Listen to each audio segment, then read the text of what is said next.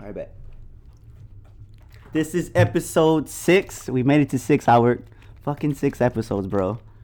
Oh, that one Vatos podcast here at Southtown Art Gallery. Address? 1913 South Flores. It took me 25 years to figure that out. But I, 1913, South Florida. let's go. And I got a special guest. He's the uh-huh. one. He's one third of the Dana Cortez show. Stand-up comedian. He's the most hood rat, hood rat you ever meet in your life. Mm. He- A bigger That's hood rat. The truest thing you said. a bigger hood rat than me, and that's that's that's that's pretty hard. Anthony Almanza, did I say that correct?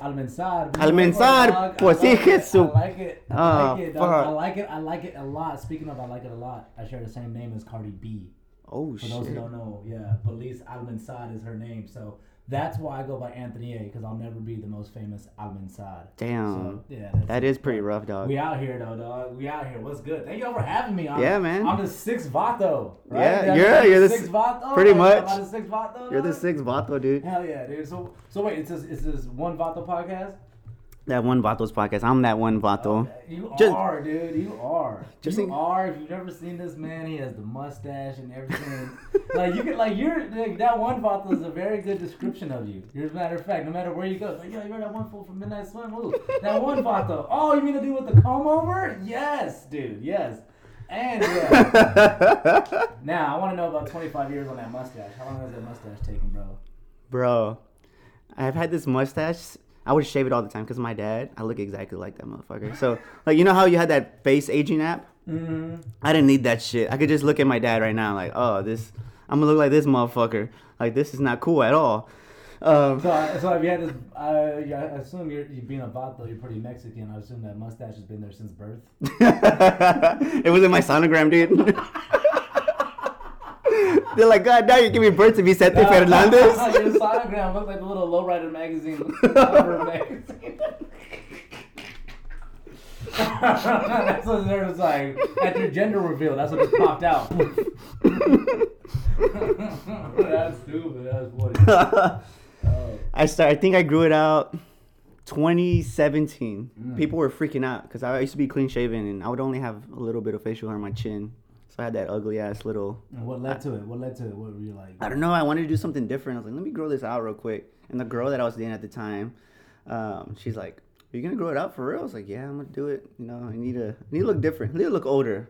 I'm tired of looking like I'm fucking 15." the whole the biggest the biggest thing about that sentence was the girl I was dating at the time, meaning that she is no longer here and the mustache is. yeah, let's go, baby. Oh, dude, man, and mustache. The mu- have you ever had a uh, like just, just a mustache? No. For, for a little bit. Just, dude, Yeah, that I couldn't is. rock like this guy. It's a cultural experiment in, in itself when people see it. Here's here's what I'll say about the mustache. The mustache is, it's got a bad rep. Okay, I think you're doing you're doing the best you can being a positive vato for the mustache because you look at the mustache representatives. You got people like Michael Jordan. You know he's not the best. Got that Hitler mustache. He's got that. That's like the best thing. And he got the porn stash. And then, look, like, the fact is, look, not every man with a mustache is a pedophile, but every pedophile has a mustache. So, you Damn, know, you that got to continue to fight the upward fight of changing the misperception of men with mustaches. And you keep doing that. Thank you. Podcast Let's at a time. let's go, dog. I'm in the hood with the youth, giving back. I'm always giving back. Dude, that's so funny, man. So, how long you been in San Antonio for? Because I know you're not from here. On today, I've been here for uh, a little bit close to like four years almost. Damn. four years. I moved out here the um, the end of 2015 from Albuquerque, New Mexico, and I've been here ever since then, in and out the city. So, man, yeah, I've been here for four years, and it's like I love San Antonio. Like I love San Antonio for just the culture that it is, and then just how festive it is. Honestly, there's always something going on, and it, like it's cool because San Antonio supports its own, and that carries over to like media and in what I do with like radio Yeah. uh, it's a great city for radio. It's like and like the radio talent here is good. The people support the radio. The radio supports the people like a broadcast should. Yeah. And uh, yeah, man, like San Antonio's. Shout out to San Antonio. Always Hey, San shout out, shout out to t- Countdown City, baby. Did you have any misperceptions of San Antonio prior to coming here? Did you think we were Oh. we were on fucking horses or something? Nah, I just didn't know y'all Mexicans still spoke Spanish first. like that. Oh my god, dude. Bro, the amount of disappointed looks I get when I'm like, "Hello, sir." They're like, "Yo, like." When I moved here, we stopped speaking Spanish like that in New Mexico. Really? So when I first moved out here, like everybody goes, if you're brown, a lot of people open up Spanish first. yeah. And that was something that like it took me a while adjusting to. And honestly, my Spanish has gotten like better. Like I, I could pull up to a taco truck now and like hold my own. Let's go. But uh, yeah, that was kind of like the misperception I had is like I just didn't think everyone spoke as much Spanish as they did. And then also I didn't realize like how much like traditional Mexican cultural influence is here in the city because I'm from Albuquerque, New Mexico originally, where we have Mexican American culture mixed in with like Native American culture, so it's different. oh, that's dope. Yeah, it, it is beautiful in its own right too. But Yeah. San Antonio, for me anyway, my experience, kind of reminded me of what like a traditional Mexican upbringing would be. Yeah. More so, so yeah. Um, did you did you grow up in a household where they spoke Spanish, but you just didn't pick up on it, or? I mean, they spoke like sarcasm and curse words. uh, nah, yeah, uh, my my grandma spoke Spanish. My dad did that like prison Spanglish. Like you know what I'm saying? Like it's kind of like it's like a lot of curse words and a like it kind of gets to the point, but then it is switch over to English. And then um, his dad was like, um, what's his name from Blood In Blood Out? yeah. Hey, dad, you want some pork chops? I don't want his pork chop. I want his life. Like what, dad? I'm just let's see if you're I don't know who that is, but you know what? Yes, yes, definitely for sure. Um, yeah, and uh, like so, nobody really spoke Spanish too much in my house. Unless we all spoke English. Yeah. But a lot of my neighbors, like shout out to my neighbor, shout out to Javier. You know, I hope he's doing good. In Shout life. out Javier. You know, we we helped each other out. What was what's the weather like over there? Oh, dude, another shout out, shout out dry heat. I'm gonna shout out dry heat all day because we got dry heat. Uh, that's another thing. I'm not. I'm a. I'm a lizard, not an iguana. Okay, I'm built more for like for. I'm built more for like the desert heat, bro. When I moved down here, nobody told me don't wear pants from like May to like September. Oh my god! Like when I first moved here, dude, I was making so much like horrible summertime fashion decisions. I was wearing like light blue shirts and gray shirts and just nasty, like not the best. So that's a difference out there for sure. Is the dry heat. yeah, the So, humidity here is pretty rough. Yeah, I- and then like you know, but like yeah, like you're you're a Texan, right? Yeah, born yeah, and raised. Yeah, so you're like a, you're used to it. You pull up to like, like like okay, the Barbacoa and Big Red Festival. Yeah, First of all, that's a crazy reason to have a little festival. That's that's a nothing reason to have a festival if you. Have, but you know what? I'm not gonna stop it. And then two, it's in the middle of the summer. It feels like a Bubba Sparxxx music video. It's so hot and muggy, and the people just walking around, just all dusty, eating tacos. But it's beautiful in its own right. So like that was like some stuff that like we don't do in New Mexico. It's like Yeah. I ain't gonna go outside right now. But like Texans will be like, nah, we're gonna pull up our, we're gonna BYOB, and then we're gonna take our chairs and we're gonna pull up and we're gonna eat a bunch of tacos. Nice. So yeah, like yeah, all that. Uh, what did you do growing up in New Mexico? Like, what did you do for fun? oh man, I played football. I played sports a lot. I played football, basketball. Um, I played football, like a lot of football, and then I actually coached a little bit of youth football too. Oh, nice. And uh, where I kind of first got into like the hosting side of things was uh, in middle school. I had to do, I had to do like, I had to make, I had to do an extra credit assignment for my English class, and it was a poetry slam. Oh, wow. And I remember I went up and read one poem. I was like, all right, that's cool. But then I saw the dude who was hosting it, and I was like, man, but the host gets the most stage time. Yeah. So I was, I was like, so I came back the next one. I was just like, yo, I'll host the next poetry slam, and they were kind of like, what? and I was like, yeah, I'm gonna introduce people, and they were like, okay, cool. So that's what I did, and yeah, that's kind of how I got into that, and like that, and like every kid wants to be a rapper, right?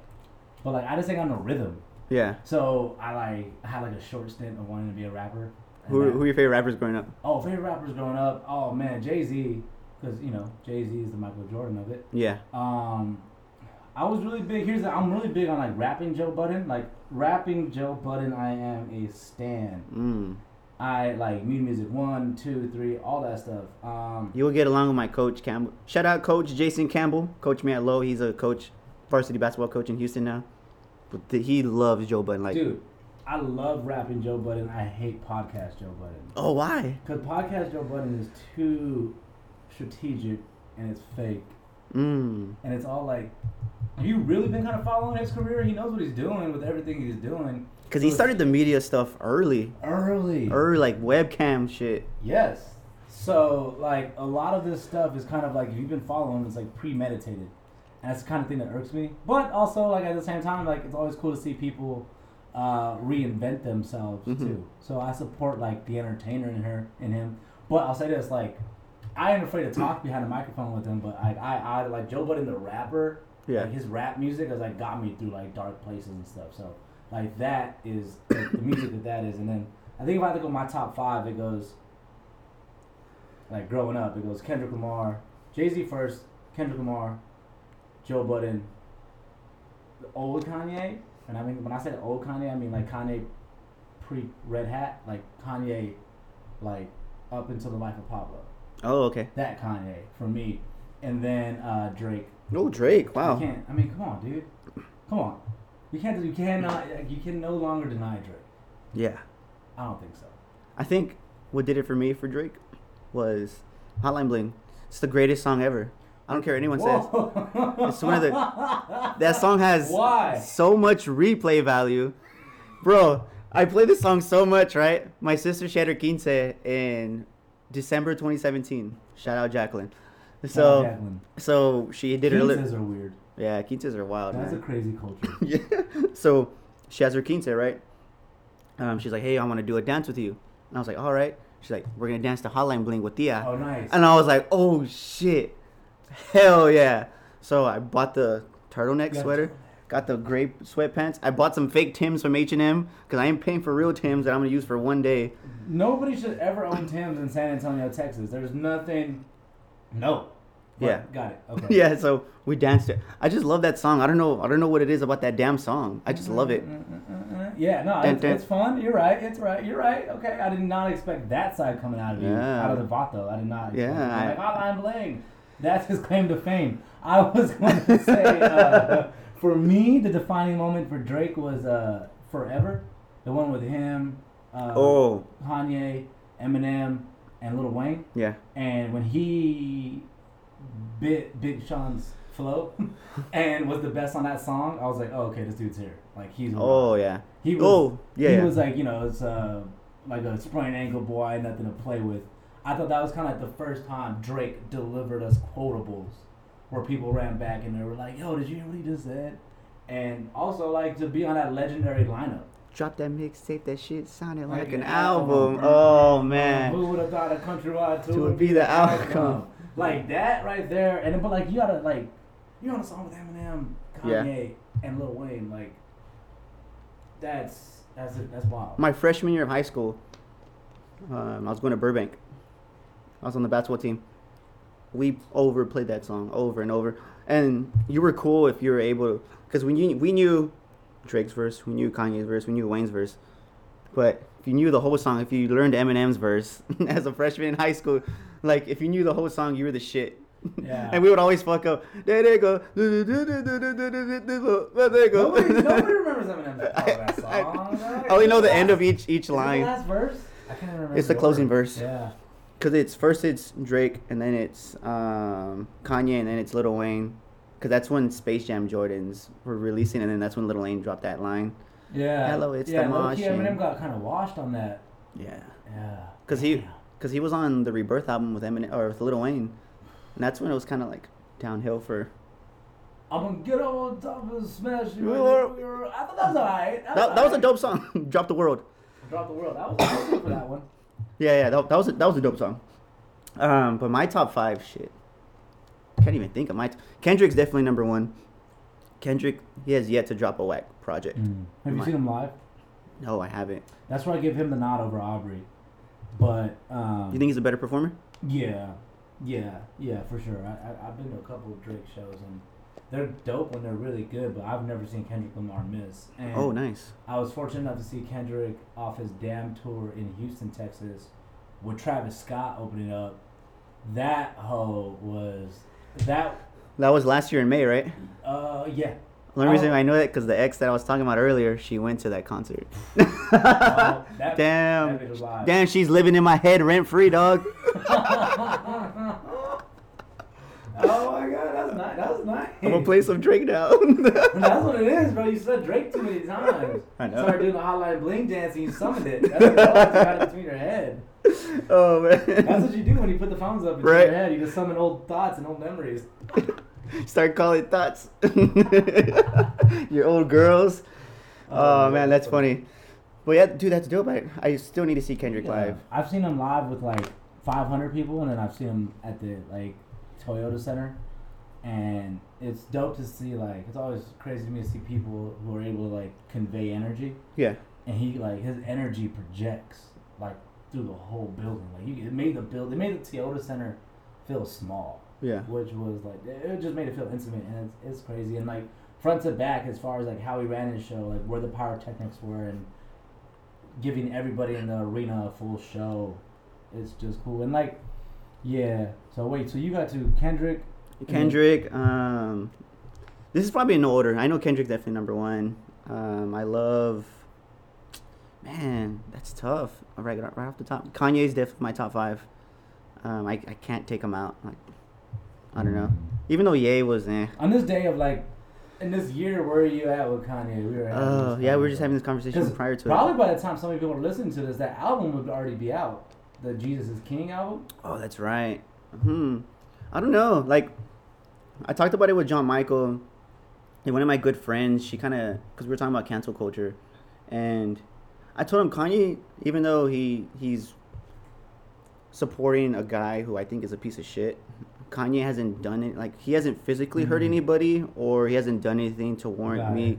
like not supporting his art. Um. So I had, but my friend, she told me she's like, well, he can hurt people because he has a lot of influence. And I did mention on the last podcast, I'm like, hey, if, if you decide to like not support Kanye's art anymore because you know he hurt you because he's supporting this guy, you know, I'm all for that, you know, but I'm also for you know not allowing people to dictate who you like. Okay. No. Okay. Cool. For sure, I'll rock with that. And and it makes sense. Um. Yeah, I get it. Like for me, I remember early Kanye raps where he talks about like something, something, something down, like like my Mexican home is a down for La Raza, right? And he talks about throughout his career these references of Mexican American culture and how you know subtle influences and subtle drops here and little things here Yeah, which is cool, and which has a fan as a little kid, like as a brown Mexican American kid, you see this, you know, this superstar, yeah, and it's like, yo, he he's African American man, but he recognizes us as a culture and still puts our influence in here. That's dope as hell. So that really kind of made me rock into him, and then just to see it like unfold at the height of when uh, Takashi Trump was saying his like rhetoric about brown people to come out and be like, all right, I rock with this dude. It's like, mm, okay, hold up, bro, something's not adding up. Either like you, I kind of was like, oh, you really don't care. yeah, You really don't care, and um, it's an interesting thing now. And I was talking to a a successful tour DJ friend who I'll rename. I'll tell you later. yeah, But uh, he was he pointed out something to me, and he was like, if you kind of look at Kanye's career, everything is kind of revolves around him and what he can make cool. mm, The pink polos, I can make these cool. No one's Mhm. doing this. I'm gonna do this. The whole sample beats, I'm gonna make this cool. No one's doing this. yeah, Bulky shoes, I'm gonna make this cool. Nobody's doing this. The 45th hat, this is my hat. I'm gonna make this cool. Nobody can do this. So I kind of feel like now has a fan. I has a fan. I felt like a pawn in this whole thing. So damn, it kind of like sucked the fun out of the music. Like I wish I could like listen to the music Yeah. and um, appreciate the new stuff. But even like just after that happened, it kind of just sucked everything out. damn, And uh, I, I hope, I hope, I hope that this whole like Jesus is King album, whatever that name of the album is, isn't another attempt at one of those like I can make anything cool things. Yeah. Like you know when he's like this red hat is like my Superman cape or whatever. Like, yeah, I hope all these like gospel remixes and this whole Christ based thing isn't just another attempt at making something else cool again. Because you like, I'm also kind of like sick of seeing like people fly off from churches in America like in private jets yeah, and stuff like that. And now he's, I guess those concerts are free. The Sunday service things are free, but I don't know. It's an iffy thing, man. yeah, When you're when you're a millionaire and you're you do I don't know, man. It's iffy. We'll see what happens. No, that's true. That's true, man. Yeah, that's fair though. I mean, I always say I'm never gonna downplay someone's feelings or ignore. I, and I do kind of feel like something that has to speak volumes is like is like Jay Z's distance, Yeah, like supreme distance. Like when Roc-A-Fella broke up, bro, broke my heart. I was more upset about Roc-A-Fella breaking up than I was my parents' divorce. Oh shit. More definitely my mom's second divorce. Like it goes like my mom's first divorce, Roc-A-Fella breakup, her second divorce. Like Mm. boom, boom, boom, like that word. So like when when they split, it hurt me. But now like to see Jay Z, like years later after like you know the Otis thing and Watch the Throne stuff, and then Yeah. you know you some people say it's just because Beyonce don't like him, but I don't know. I don't know. That's that's fair. Um, wow. So you're you're a legit Jay Z fan. I Oh, oh, like God MC, like he now, yeah, uh, he has a club anthem. Like I look at sport, I look at hip hop and rap fact stats like I do like sports, yeah. right? And that's the only way I can look at it. So I feel like in every cat rap category, Jay Z's one through three.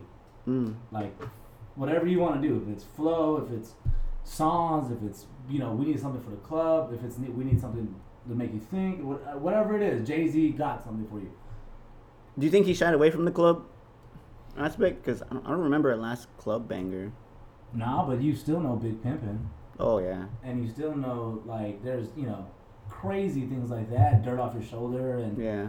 like hits, 99 Problems, and like you know like iconic single records that you could play and would go off. But uh, yeah, I, I just think, and also like you're watching the growth and evolution of hip hop as he continues because nobody's been able to age like him. Yeah. Like nobody's been I- in this game. I was scared for him when he dropped uh, Magna Carta. Oh, dude, that was that was scary. That was scary because I was like, "What is he? What is he doing? Mhm. Like, what is this?" Because the concept was cool. The way he rolled out the album, like, like you had to have a Samsung phone. I, I thought thought that was really dope because at that time my broke ass had a Samsung phone. yeah. But I thought that was really cool. And then I heard the album and I'm like, "What is this?" But I mean, it wasn't the best Jay Z album. It wasn't like I still think the worst Jay Z album is. Uh, I was like, I was like, back up. It was definitely not the best album by far, but it still had uh, the song with him and Justin Timberlake, I like the song with Frank Ocean. song with Frank Ocean, and then it had uh, there's a song I think called Nickels or it's called Dimes or something at the end of it, and that's Oh, a really dope song. And then also like the life. Uh, I wasn't, you know, I wasn't, I wasn't around for it, but the life and times of Sean Carter Volume One, that's a horrible album. Yeah. So if people would have wrote him off there, but I do, I do kind of feel like eventually Drake might, Drake will surpass him. Yeah, for sure. As the greatest of all time? yeah, for sure. It's a matter of Mm. time, dog. It's a matter of time. There's, kids right now who don't know who know Michael Jordan from the meme face. it's just a matter of time until people realize, until all they grow up on is a decade of Aubrey Graham being the biggest artist in the world. oh yeah, I think he's gonna be the most. He's already the most famous. I think he he's already about to surpass Justin Bieber as like the most famous person. Hell, what? What? Because Bieber's famous, famous, There's like famous, famous. One word, But Drake is three like, syllables. Beyonce. Like she, like that's true. there's Beyonce level of fame, and then like if we're talking like notoriety around the world. You know who has a lot? Surprisingly, Pitbull. I, I, I, I, I'm not surprised at that. Pitbull can travel the world and do concerts that only very select few artists can do. That's crazy. He started off as a battle rapper, and like he's the one of the biggest pop artists ever. And yeah, dude, That's crazy. he was, a, was uh, the whole like ever since yeah. shout out, to, always shout out to Pitbull. And I, don't, I only met him when he was like super famous, but I heard he used to like when uh, you ever hear he has this very um, deep and profound record called Culo. Yes. And I heard when he put that out, people were saying that he was flying around the country, like sleeping on couches, just to like perform that record in clubs and whatnot. So Damn. I've heard from a lot of people that said like, yo, he 100% put the groundwork in Yeah. to get everything he's getting. So it's yeah. Oh, good for him, man. That's dope. That's really dope to see that. And making like old white ladies turn up since like 2002. so like, what did I say? Kendrick, yay. Three stacks. I love three stacks. Um, probably Ice Cube. Oh, didn't I- even see that. Bro, one. I, I love Ice Cube, man. Uh, I don't know why. Oh, I've always loved Ice Cube because Boyz n the Hood is my favorite movie of all time. So anything Ice Cube related. Pretty on brand for you, bro. Yeah. It's pretty on brand. Yeah, you. That is- I was gonna wear my hoodie actually, Yeah, dude. but I was like, it's too hot out here. I'm, I'm not trying to be Anthony at the end of 2015, wearing a parka, 95 degrees outside. What the hell? Dog. Dog. What's this guy doing? uh, number five would probably be, damn. That's a that's a toss up, man. The fifth one's always the hardest because that's the one you can't get. Like one through four, you get off the hit, like you get off right away. But yeah, the fifth, it usually comes down to five and six tie. yeah. I think I like a lot of young. Like right now, he's my favorite, and I'm not trying to be like a prisoner of the moment, but I love Jid, man. That guy's a, a Oh, really Daddy. yeah JID. Mhm. He's a fun rapper. Like I always tell people, I was like, right now he's the best rapper on his label, and that's including Cole. Like Jid can tell stories. He's fun. I want to make sure I heard that right. You Yeah. Repeat that again. He's the best rapper on Dreamville right now, Including J Cole. bro. The last his first two albums that he dropped are better than Cole's first two albums. Like Sideline Story. Sideline Story was eh. Silent Story was that's a that's a that's a wild comparison right now. That that that's like you're almost taking like apples and oranges right there because Sideline Story was a major record label company push, and J Cole even talks about that and like let Nas down, how like he like you know. They forced him to make work But out. J but yeah JID doesn't J, is it J? He doesn't have that pressure, yeah. But he also doesn't have a 2014 Forest Hills Drive yet. Like you know, at the time when J Cole dropped, I think when J Cole dropped, like That to me, that's still his best album. Mhm. Oh yeah, dude. No, I'm not even the biggest. I think J Cole makes like upbeat spoken word poetry. Like I'm not even the biggest J Cole fan. He's been snapping since he did the feature with Moneybagg Yo, and since he got like him and Young Thug, I feel linked up. There's definitely been like a more aggressive rapping J Cole. No, and that's the Cole that I love. Yeah, yeah. Cause some of his best songs, like Killers, um, he has a bunch of songs that they're not on albums, they're not on mixtapes, they're just songs that he just put out, and those are some of his best songs. And I feel like when he approaches an album, it's kind of like, cause I hold him to a high standard, so Mhm. I'm very critical of him. Like that album he dropped for Your Eyes Only, I didn't like it. I like the concept. The concept was a You know very wild is that album dropped the same day as Post Malone's Stoney. really. Yeah, same day, and I'll never forget. I got like five, four or five songs into Stoney, and uh, that's when I uh, what's that? What's that one song where he sings about having his heart broken? Damn. Damn, that sounded like Kendrick. Damn. Nah, oh, oh man. hold Albert, on. you know this? Hold on, it's gonna bother me. Uh, Albert's got that face like I know this. Like Oh, better yeah. now or something like that. Better, no, no, no, no, not that one. Um, hold on, hold on, hold on, hold on. It's coming right now. It's coming right now. It is. This break is brought to you by Picnic. Only, only Fall found in the. Apart. I fall apart. I remember I got to I Fall Apart, and I was like, yo, this song is going to change his life. Yeah. And then that song ended up being the only song to join Whitney Houston's I Love You. Uh, has a song to stay, like, to rechart again a year later. Which is, like, is crazy Wow. looking back on it now because, like, now the game is so different. Because, like, think about it, like, that song was out for a year before it did anything. Lizzo's song now, Truth Hurts, was released in 2007. She put it out in 2017. Damn. So it's a crazy situation now where you have like a content pool of music, and the next hit might already be out there. Yeah. So. Wow. That's an. Damn. because like That's the dope. game used to just be like, you know, even to now, like artists are releasing, releasing, releasing music. To me, is always an interesting Yeah.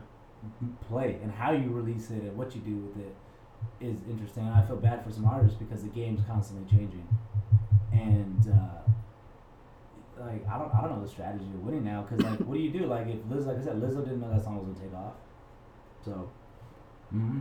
How do you feel about um, Meg Thee Stallion? Fucking dope, dude. She just joined your your boy. yeah, no, she's dope. Um, good look. Like she's she's super smart. Like she deserves like she's teen like and then like her whole like Tina Snow persona too. Uh, she's from Houston. Yeah, it's The- uh, inspired by Pimp C, right? Yeah, like the movement's like real. Like she's authentic. And She's authentic and she's smart and she she could bar up if she needs to. And then like there's so many dope chicks right now. I, is she the biggest rapper from? Is she bigger than Yella? I guess she has a bigger hit than Yella Beezy. but you know, her and Yella Beezy in regards to like biggest artists from Texas, hottest artist from Texas right now. Yeah. Yeah, Megan Thee Stallion is tough. You like you rock with her or no? Oh yeah, dude. Um, I became a fan of her through Twitter. I just, she always popped up on my TL. I'm like, who is this? Mhm. Turns out she's from Houston. I was like, oh, she's from Houston. I have to support now. Yeah. Like I have to support. So that means at some point we got to get a Meg Thee Stallion and a Beyonce collab at some point. Now that she's with Roc Nation. You would, yeah. Oh yeah, right. That has to. That has to. I mean, she's hanging out with like Anna Wintour and stuff now. So yeah, she's in that circle of like, Yeah. right? That's that's awesome. That's awesome to see artists just do that. Like same thing with Travis. Travis from Houston went to UTSA for a little Mhm. bit. Now he's one of the biggest rappers. Are you big on Travis? Um, I, I like his music. I, I actually didn't become big on him until I went to Mala Luna Oh.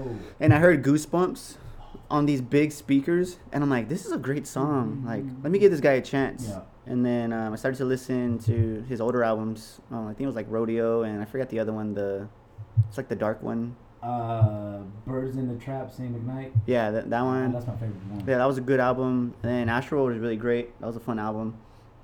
Um, but yeah, I, I like Travis. I, I look at Travis Scott as more of like a uh, like a visual artist. Oh yeah. Cause like I, I can't ever like I honestly cannot remember one Travis Scott lyric. Like I don't know. it's lit. one of his one of his ad libs. I really can't remember like a Travis Scott lyric, or maybe "Baby Mama Up in the Floor" something like that. Anyway, but like once you piece everything that he does together, from like the sound to the visual concept that he does, like that was you know the in the grand end, like the end of it, like Astroworld, right? yeah. Like that is cool as hell. Like I I view him not as like a rapper, Yeah. but just a visual artist. Yeah. You know, because like when he's making his sounds, like his his, his harmonizing whatever he's doing, like I I I feel like he's envisioning what the video what everything's gonna look like when it comes together. Yeah. So yeah, Travis Scott is dope. Um, like I said, I just don't know like one lyric from Travis Scott I, this whole time. I can't either. But, and here's another thing I would ask you, Travis Scott. If you for some reason had to compare the two, and pick Travis Scott or T Pain, T Pain. man, that's tough. And uh, and I, I guess it's T No, Pain's no. a monster, dog. yeah he is. T-Pain? He has a beautiful voice. Oh, dude, T. He doesn't even need auto tune, dog. Auto tune needed him. that was the most honest thing you said all night. I could tell you felt that from here. Yeah. and I'm super pissed off. I missed his his freaking concert at Aztec. Mm. I was so mad. But T T Pain's incredible, dude. And I'm glad he's doing well now, especially like early on in his career where he got kind of got fucked over financially. Yeah. Oh yeah. Yeah. Hold on some stuff. Yeah. I mean, dude, T Pain's a monumental. Like, I think he has the record tied with Elvis for the most songs in like the top 100 at one time. Holy shit. Anthony's a fucking stat generator, dog. Like Just like, just like, like when with me with sports, that's him with music. That's fucking incredible. Like how he's able to like just Oh man, but definitely take it at like the word of the mouth though, with like a big ass grain of salt. everyone's gonna be like, motherfucker. Yeah, yeah, Google it up. Google it up, bro. I don't know. Like, Or as John Michael says, do your Googles, doggy. no, for sure. Dude, that's what I told that to a cop one time. Worse. oh my god. You wanna hear a funny radio story? So I was doing this is when I was in Albuquerque, New Mexico doing nights and we had an afternoon guy and at the time he was going through a situation with his lady that nobody knew about. Yeah. Right? And I guess he was calling old girl from work. Boom boom boom, blowing her up from work. Bah, bah, bah. I come in and do my shift after he gets out. Nobody knows what's going on. Like nobody knows what's going on in the building. This is right. Next thing I know, she has to. She tells the cops, "Hey, this person's harassing me from this number. Call up." And I'm doing my night show, thinking like we're getting callers, blah blah blah. I get a call, boom. Excuse me, who are you guys making random calls from this phone number? Blah blah blah blah blah. Like, oh, you're calling a radio show? You trying to prank me? Yeah, yeah, you better do some fucking. You, this is whack. Click, hang up on him. Calls right back. Boom. Excuse me, sir. We've been getting calls. Da da da da. da. And like I'm cocky as hell because I really think it's somebody trying to prank me. Yeah. And he's explaining the situation that I've never heard about. And I remember I told the officer, I was like, yo, my name is Anthony A. Do your Googles. If you're going to do a call back with a prank call, be better. He goes, how about I just go over there right now, sir? I said, well, bring it over here. Sure enough. Whoop, whoop. He showed up. oh shit. And I don't think he realized it was a radio station either. So he thought I was just talking hash Yeah. shit to him.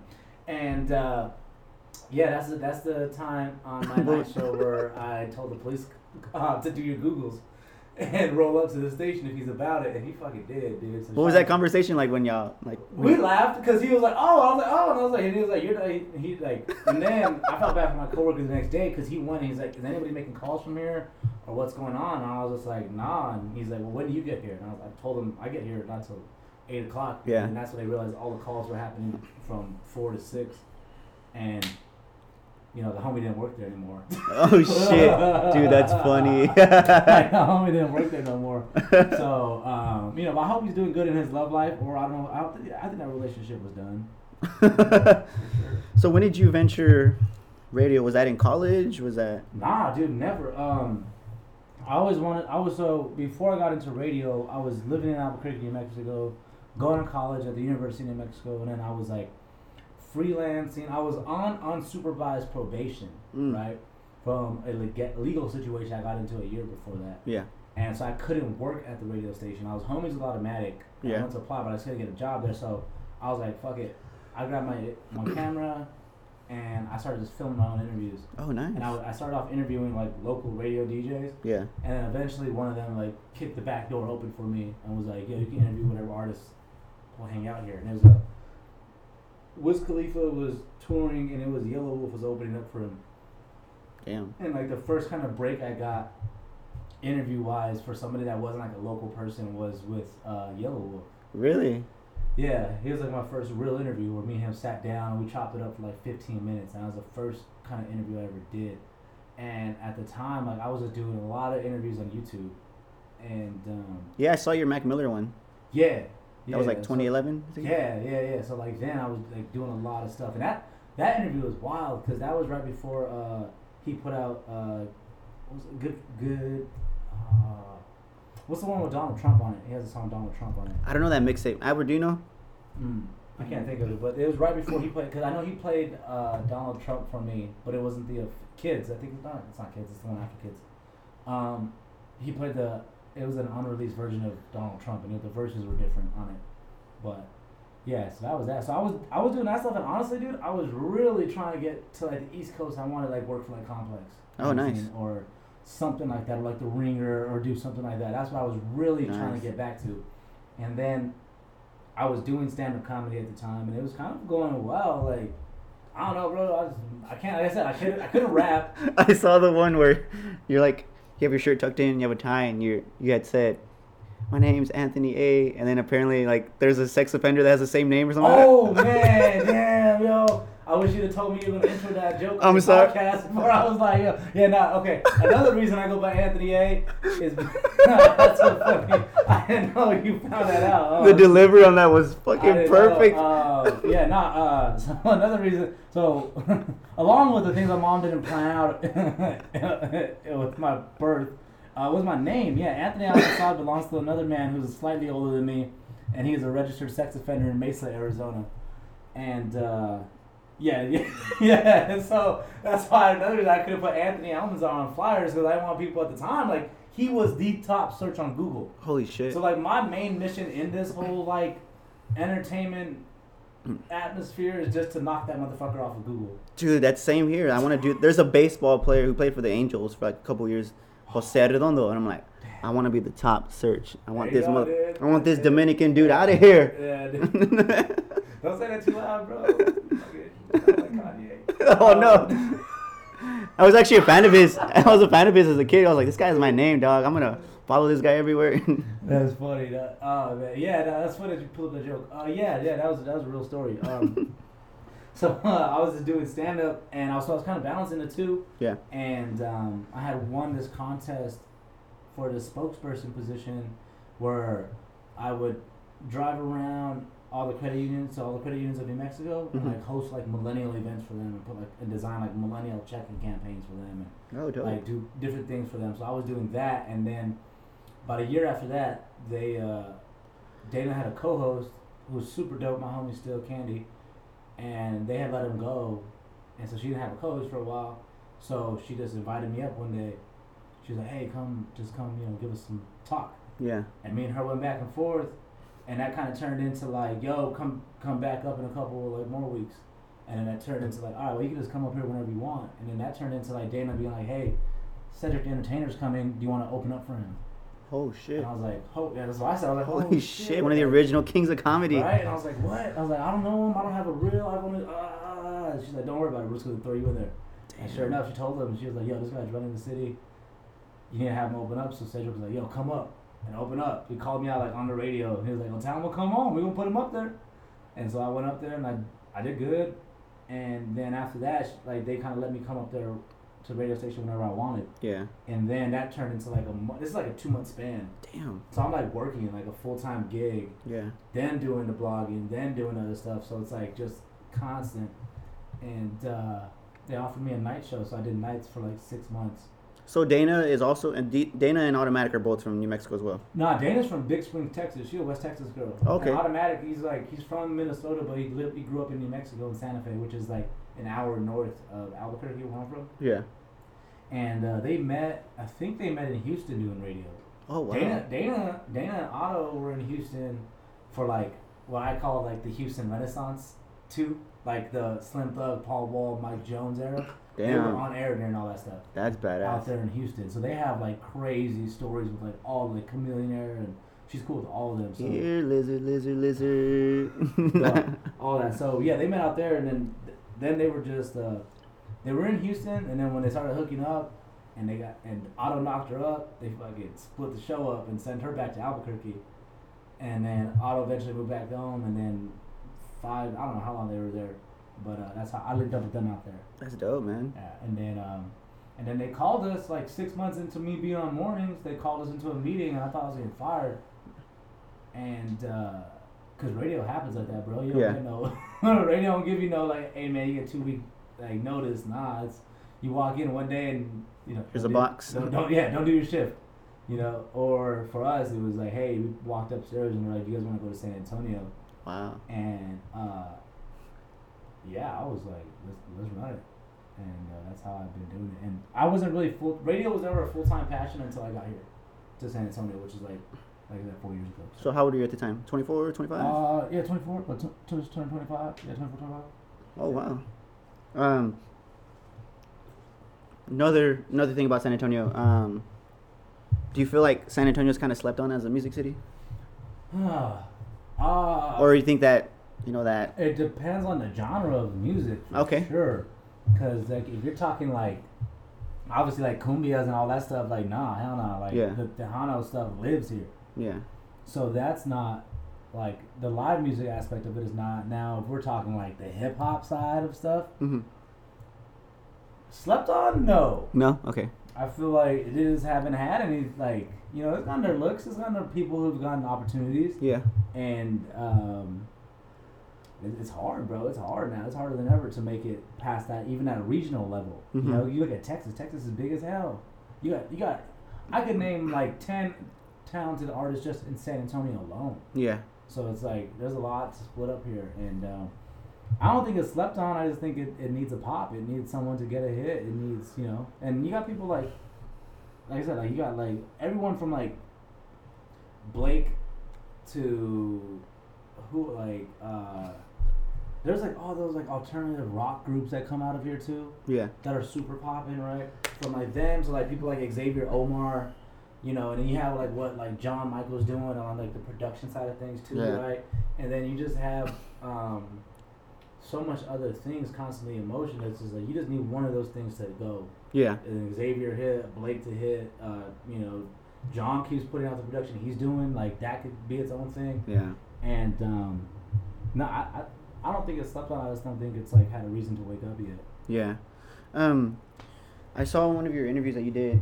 It was kind of recently. You were talking about how uh, one of your main goals is to have or is to have a late night show. Mm-hmm. Um, were you watching late night shows as a kid? For sure, dude. I because uh, Jay Leno always put after The Simpsons, and I, I was, my mom would let me watch The Simpsons before I went to bed, and Yeah. I would always catch Jay Leno's opening monologue, and uh, I never like as a kid, I didn't know like what a joke was, or I didn't know why people laughed at things, but I knew I liked when you said stuff and it made people laugh, Yeah.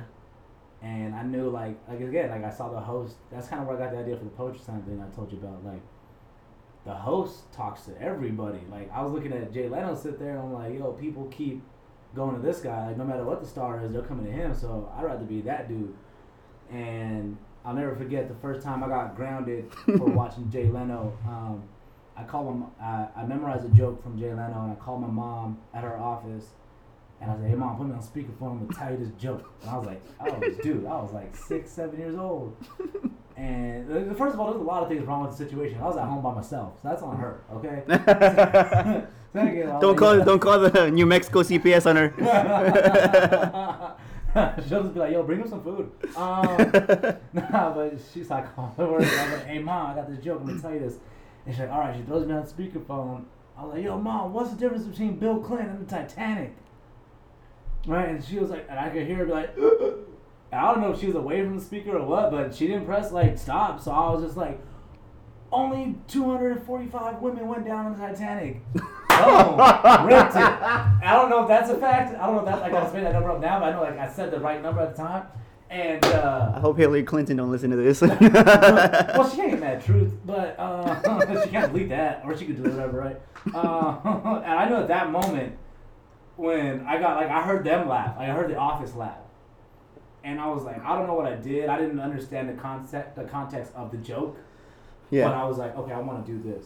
And Oh, wow. Jay Leno, that was like a big inspiration for me, and like, I still want to like, I just enjoy talking to people, bro. Like, Yeah, same I mean, here. I'll talk to like a wall for two hours. So, um, yeah, I've always wanted to kind of be like a late night host, and that's always kind of been. And then like, also though, like I was really hev- later on in my life, I was really heavily influenced by like Stephen Colbert and Jon Stewart Mm. and their abilities, like especially during like the 2012 campaign, their Yeah. abilities to deliver information and news uh, using satire and humor. Yeah. Like that was like I was like, oh, you could actually like, educate people with this shit, Yeah. and you could actually like, you know, do something with it. And like for me, it's like I remember George Lopez had his show, and that was cool, but uh. Yeah, I just want to do something different with it, and eventually get there. And but like, who even knows, right? Because the game is changing so much. It's like you can make the argument that Joe Rogan right now is the biggest late night TV show host. I know Dude, more people watch that show than any other show, Yeah, that show gets. and that's on that's on you. It's it, the game is changing. So whatever the game comes to it now, like I'm open to like, all right, I get my own. Albert listens to Joe Rogan all the time. I listen to Joe Rogan all the time. Like I, I go home and like sometimes like though, I'll catch myself listening to Joe Rogan. I'm like, what the fuck am I listening to a comedian talk about outer space? There, motherfucker. But, uh, no, Joe Rogan like he's just in that little.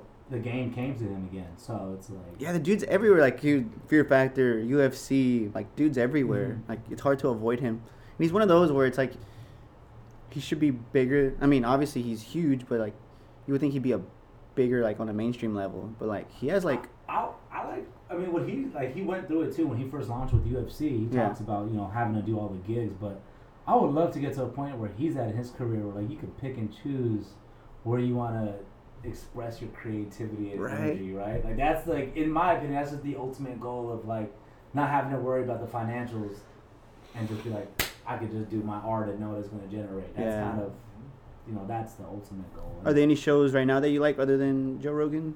Oh man, um, the funniest show period, I think, is this uh, Real Bros of Simi Valley. Oh my God. You never watched Facebook Watch, Real Bros of Simi Valley on Facebook Watch is the funniest thing I've seen in a long time. And um, Where he wants to fight the baby, yes, he wants to fight the baby. steeze him with your vans. So that's good, and obviously like what Desus and Mero and them do is dope. yeah, I love Desus and Mero. Um, what they do is amazing, and uh, like I like, yeah, man, that, that- it's kind of really kind of it, really. And Yeah. outside of that, making my own content.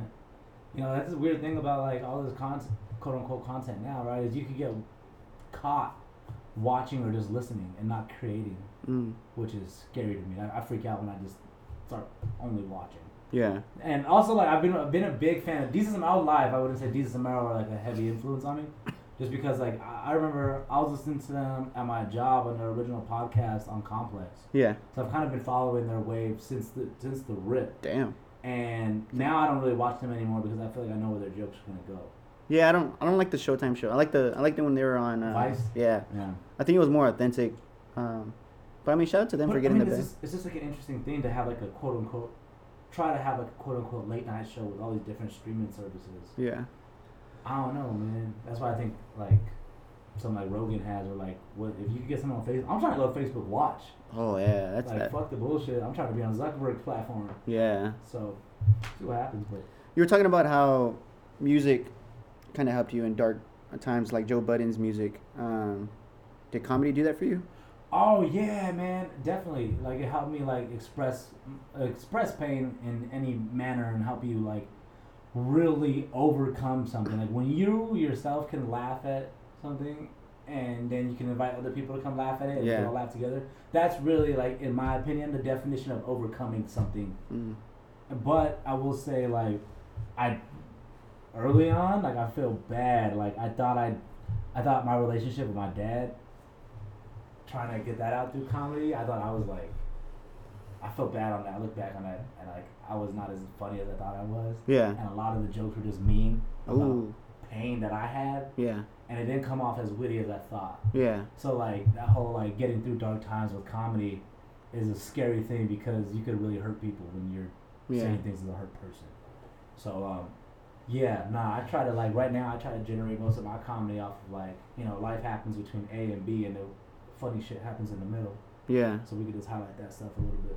Oh, nice. Yeah. Um, how's um been hosting jokesters been like?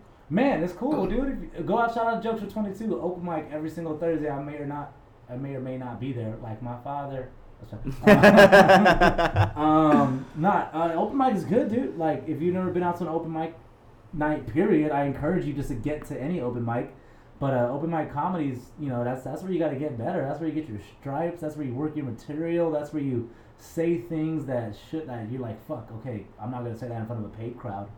But uh, it's it's gotten me better, and it's just the sheer fact of having a place to go work out every every week Yeah. is as a comic, you know, and, and like the cool thing about that room is like you don't need too much it's too much people in there to get it moving Yeah. and to get a feel for your jokes. So um, it's been going good, and now we have it. I think it's like a within the Texas comedy scene. I think it's like a you know a known open mic. It's a known mic that if people are tr- are passing through on a Thursday night in San Antonio, they're like, oh okay, cool, we'll stop at Jokesters and Oh, get dope, on stage man. and like that's live as a comic. That also is like one of the most rewarding feelings too, is being able one to have the ability to open up the doors to be like, all right, we have a stage, it's ours, like let's have some fun here, and then also seeing people who it's cool because you'll see people as a person who will go check out a stand up like the open mic, they'll check it out for like two weeks, and they'll sit there and they'll watch, and I'm like, yo, dude, get up, just go, just Yeah. go, and then eventually, you know.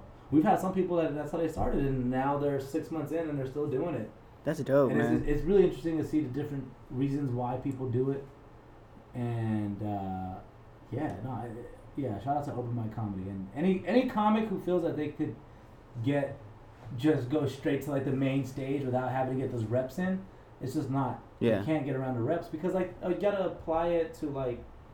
Um, I guess I'll say this: the open mic, hosting the open mic for a year, has given me the uh, business and the real world experience of what the comedy, what a comedy job is like, yeah. right? Because you have you think about all the problems that go wrong at your workplace. Yeah. Like that happens before stage, so you just gotta be prepared to handle all those. And it's thrown several different situations at me, like mics, microphones going out, people not showing up, different things, and it's just like you know, you're ready for whatever. So, yeah. Um, what was the first time you ever bombed? Oh man, first time I like a known bombing. Yeah. I bu- dude, I fucking man. In comedy, they call it eating dicks. Uh, last year, I had to call my mom, almost crying, be like, "Mom, I want to eat some dicks.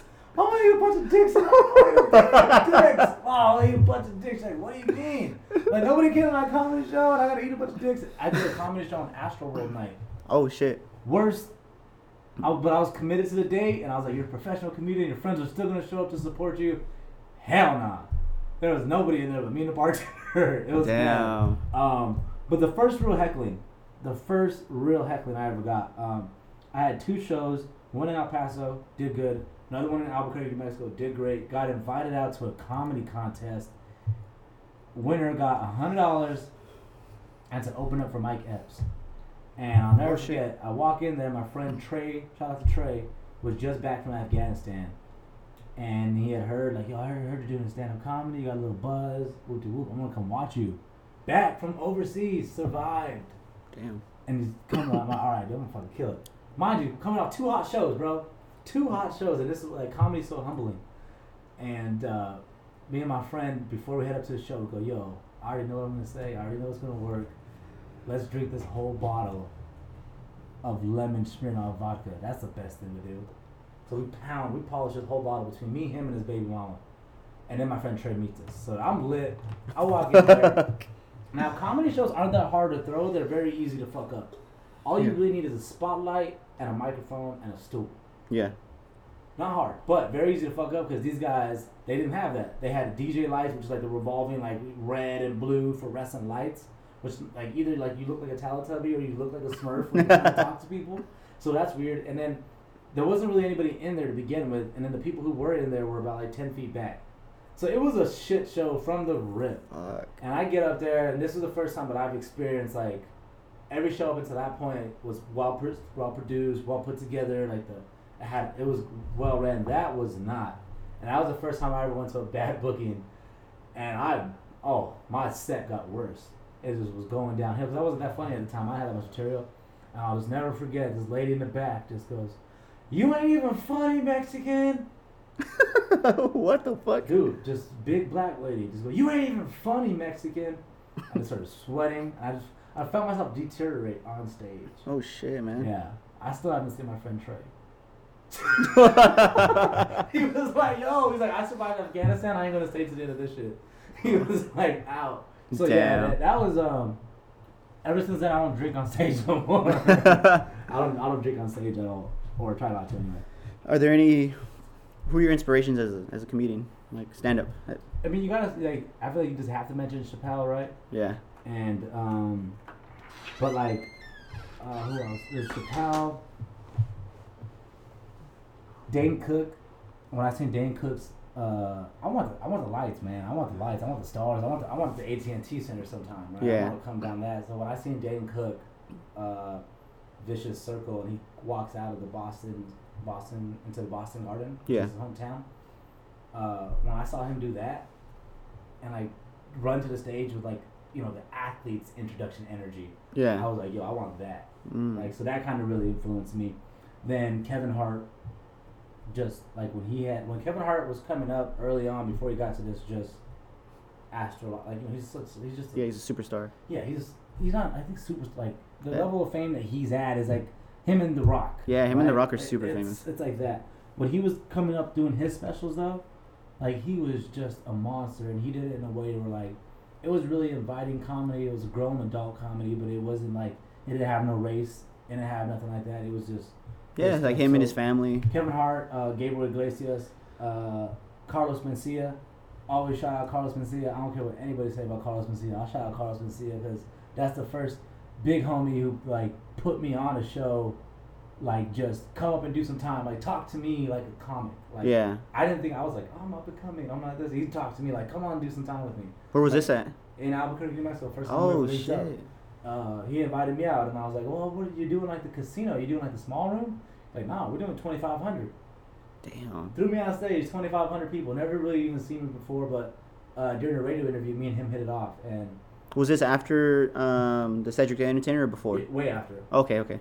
But like, still, like, I, at the Cedric the Entertainer was only like three hundred people, Oh, okay. right? But this was like twenty five hundred, Damn. and like sold out, like a hot crowd.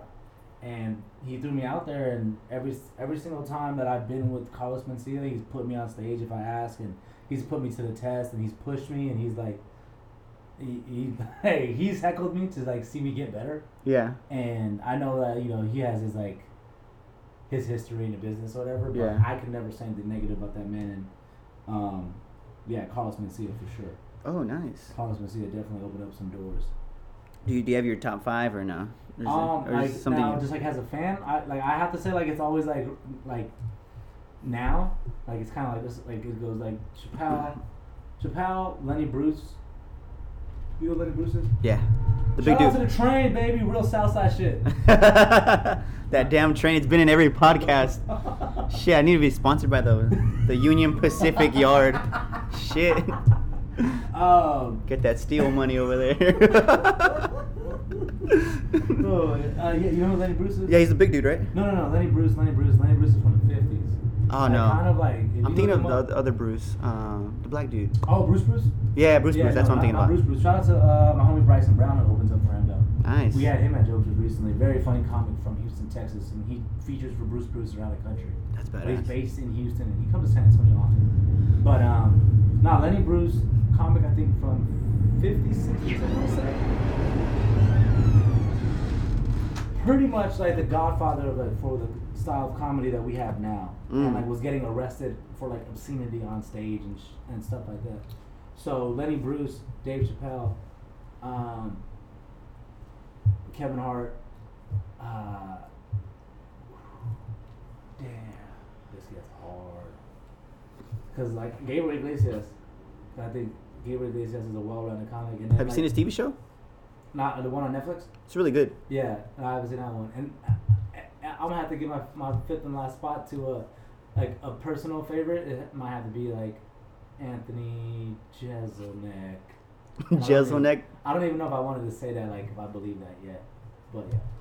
Is that you? No, no, no. Oh, I was like, is that your is that that your comedy No, name? I wish I wish I was as funny as Anthony Jeselnik. Anthony Jeselnik's a very funny comic. So Nice.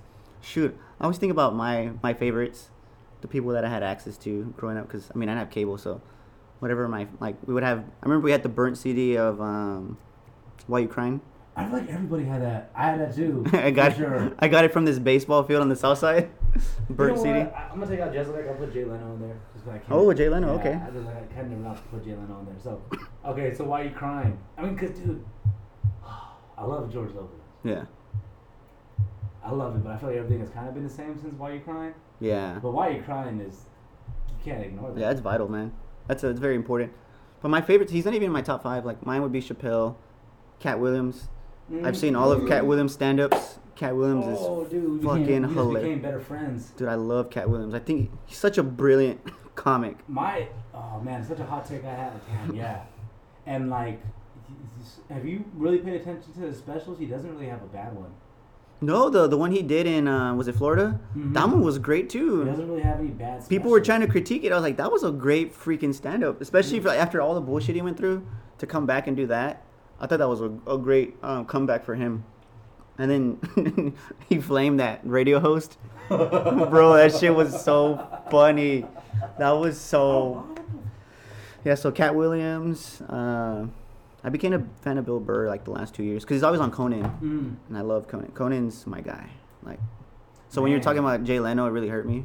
Oh. Nah, uh, you ever heard of Deon Cole? He's on he's on Conan a lot. Black yeah, yeah, yeah, yeah. Um, he talks like he opened up my eyes. We interviewed him for the radio show, and he talked about Conan in the same light that I talked like more than I talked about Jay Leno because he actually worked with Conan. I didn't know Conan went to Harvard Yeah, dude. and Conan like, Wrote for The Wrote Simpsons? for The Simpsons, and like Deon Cole was saying, like when you're talking to Conan and the stuff that he's doing on air is like a very dumbed down version of him. And he was saying that the level that that man understands comedy is just like no other. So don't get it twisted. Respect Conan. Yeah, I love Conan, man. And it was crazy because I, I wasn't into late night TV. Like I said, I only had access to what I had access to. Um, like I would watch Jimmy Kimmel every now and then because during the NBA Finals afterwards he'd be on. Didn't really care for him. I was more engaged with Guillermo because he's like your Theo. But um, I remember when the whole Jay Leno Conan fiasco happened in the late 2000s, and then Conan left um, NBC, and I saw he was coming to TBS. And this is around the time my mother had passed away. I was 15 at the time, and uh, I had just moved in with my sister. We we moved from the west side, you know, across town, and um, remember they they were like marketing the fuck out of Conan. Mm-hmm. I'm like, who is this guy? Like, um, I mean, I've seen him on TV before, but I was like, let, let me check him out. I was fucking laughing my ass off. Like, who the fuck? Like, how come I've never seen this guy? So since then, I've been loyal to Conan since 2010. Dude, Conan's a monster, man. And what's the sidekick's name? Andy. Andy Richter, yeah. Andy Dude, Andy Andy too. Richter's funny. Oh, I forgot that Andy Richter was in Scary Movie 2. He's the priest.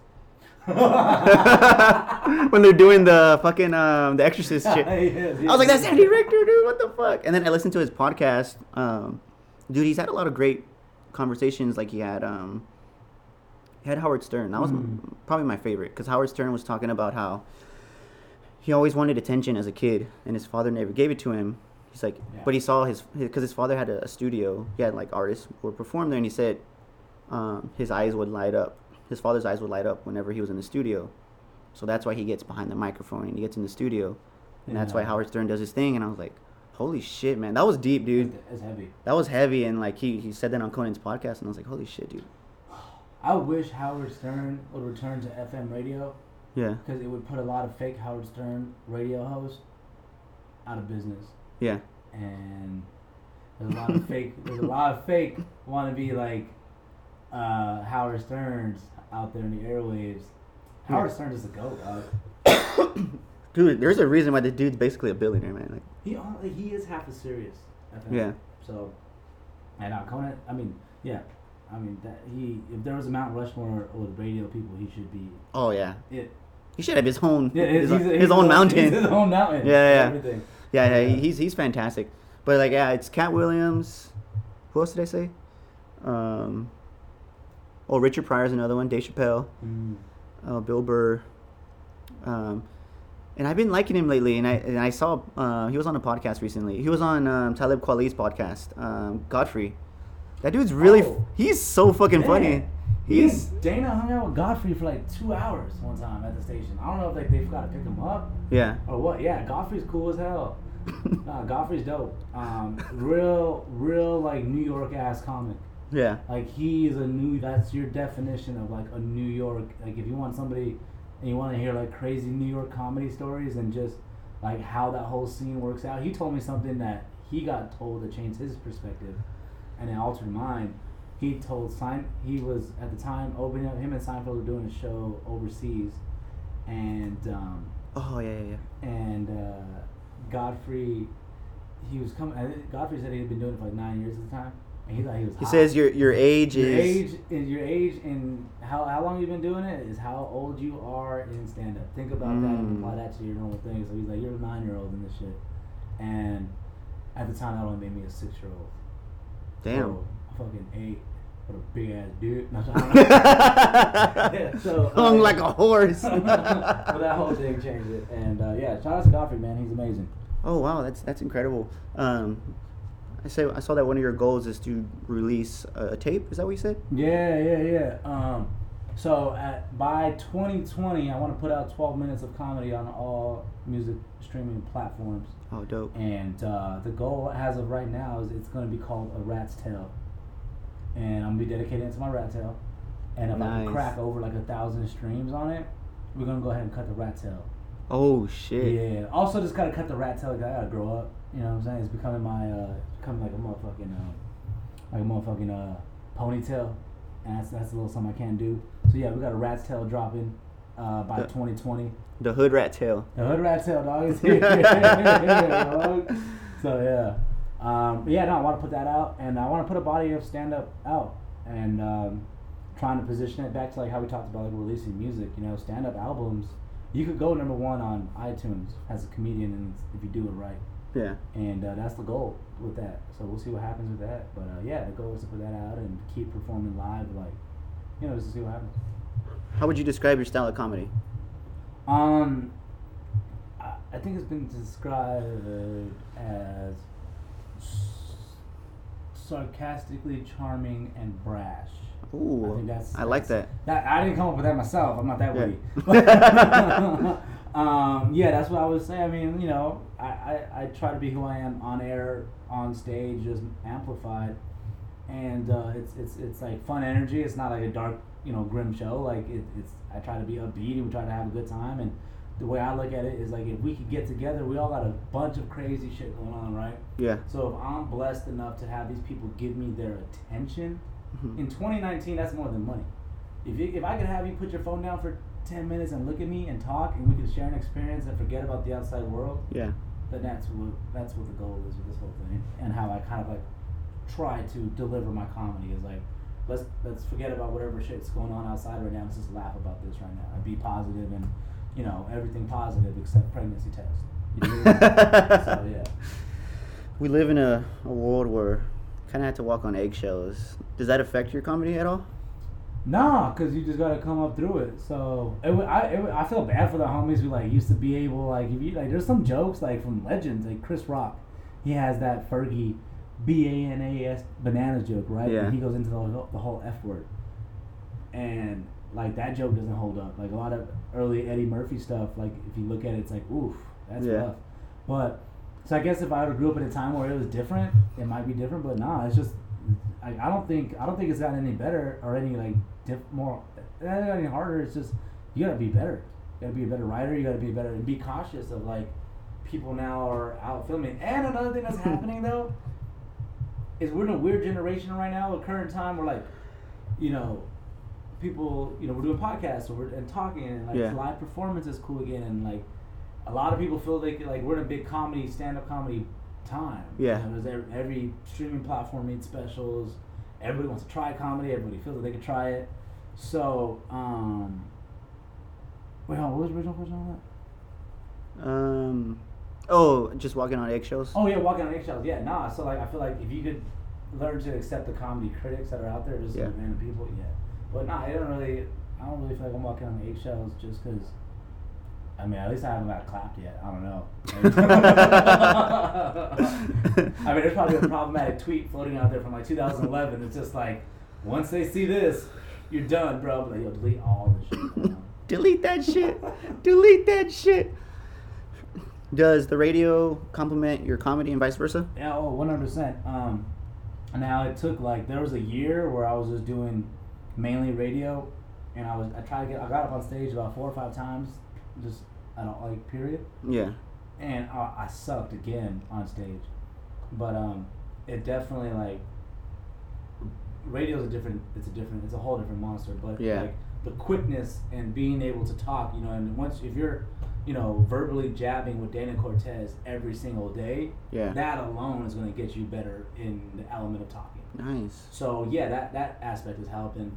You know, we all like I'm fortunate enough to with like them. They, you know, they they promote they they push me for comedy. I'm I'm there to be funny too Yeah. on the show. So once I figured out how to balance the two, I definitely you know they they do complement each other because there's a lot of stand up comics who can't do radio. Oh yeah. They can't get behind that booth without being able to set the joke up the way they want to and flow naturally. So that helps there. And then, um, you know, but at the same time, when you're on that stage and there's nobody else but you and that microphone, that's a different that's a different muscle. But the, you know, just the uh, the sheer interaction and you know talking every single day Yeah. helps. So yeah. Dude, that's that's funny that you mentioned that. Um, as a reporter, I started off as a print journalist, and I'm still a print journalist. Mhm. But I remember when I ventured TV from 2016 to 2017 for Spectrum News. I fucking sucked on camera. I was like, damn, I didn't realize how awful I am in front of a camera. And I remember, I remember my boss Jeff Platt, who is a reporter out of Vegas now. Uh, he's one of the best Mhm. sports reporters I've ever met in my life. He said, "Hey, Jose, all that print stuff, throw it out the window." He's like, "When you're here in front of a camera, you you know get straight to the point, deliver it, be conversational." I was like, "Damn," but that that definitely helped me out with my writing yeah. because I see people who on TV try to write something, they can't write for shit, and then I see people who write and try to be on TV, doesn't translate well. I, I always encourage anybody to try to do any sort of like any form of like public commu- like like public presentation of some sort like even like this right now Yeah. like, it's helping you get that next muscle of communication out which therefore will help you deliver whatever it is you need to uh, like uh, verbally Yeah, and yeah no man it's, it's a whole different thing and like you know then you start putting cameras in front of it too yeah it's, it's a different monster man but Um, like one thing you don't want to see me do is like write a story Oof. Oof, you don't want to see nothing. Like I talk for a living. Them grammar errors. My checks would be way more if I didn't have so many grammar errors. that dude, that's so funny. Is there anything else you want to say? I always tell people at the end of each episode, talk your shit. So if you want to talk your shit, go for it. Man, I ain't got too much shit to talk, but you know, stay doing you. Whoever's listening to this right now, get in your fucking bag. And if the bag you're chasing is running further than you, then just be faster than that. That's supposed to be spiritual and help you get to whatever stressful piece of life you're going through at the current moment. But I ain't got nothing because we talked for like I don't know how long just now. for I don't know, good hour. Good hour and a half. So if you're still here with us, I appreciate you. You get a prize. The world appreciates you. And shout out San Antonio forever. San Antonio got the best tacos, period. In Period. America, because I ain't really been outside of America, but in America, best tacos, period. And I'm gonna say this: New Mexico got the best green chili ever, period. And Colorado green chili is what gentrification tastes like. So if you know from, from Colorado, go run and tell them that. Uh, shout out Jose. Shout out Al. Shout out the uh, what's uh, Southtown Art Gallery. Southtown Art Gallery forever, and it's amazing work. And shout out to the baby that's coming on the way. Shout out to the baby for sure. Uh, Anthony A four hundred, and I hope to be back later. This is Yes. a fucking fun ass podcast. Thank you for having me. Yes, sir. Anthony A400. All right. Uh, you can find me at Sports Guy Jose on Instagram and Twitter. Albert, where can they find you, homie? Uh, Trebla Art, Trebla underscore art, and AlbertGonzalezArt.com. All right, guys. That wraps it up for episode six. The sixth vato with the rat tail. Ah. Gang, gang. Uh, love you guys. Stay brown.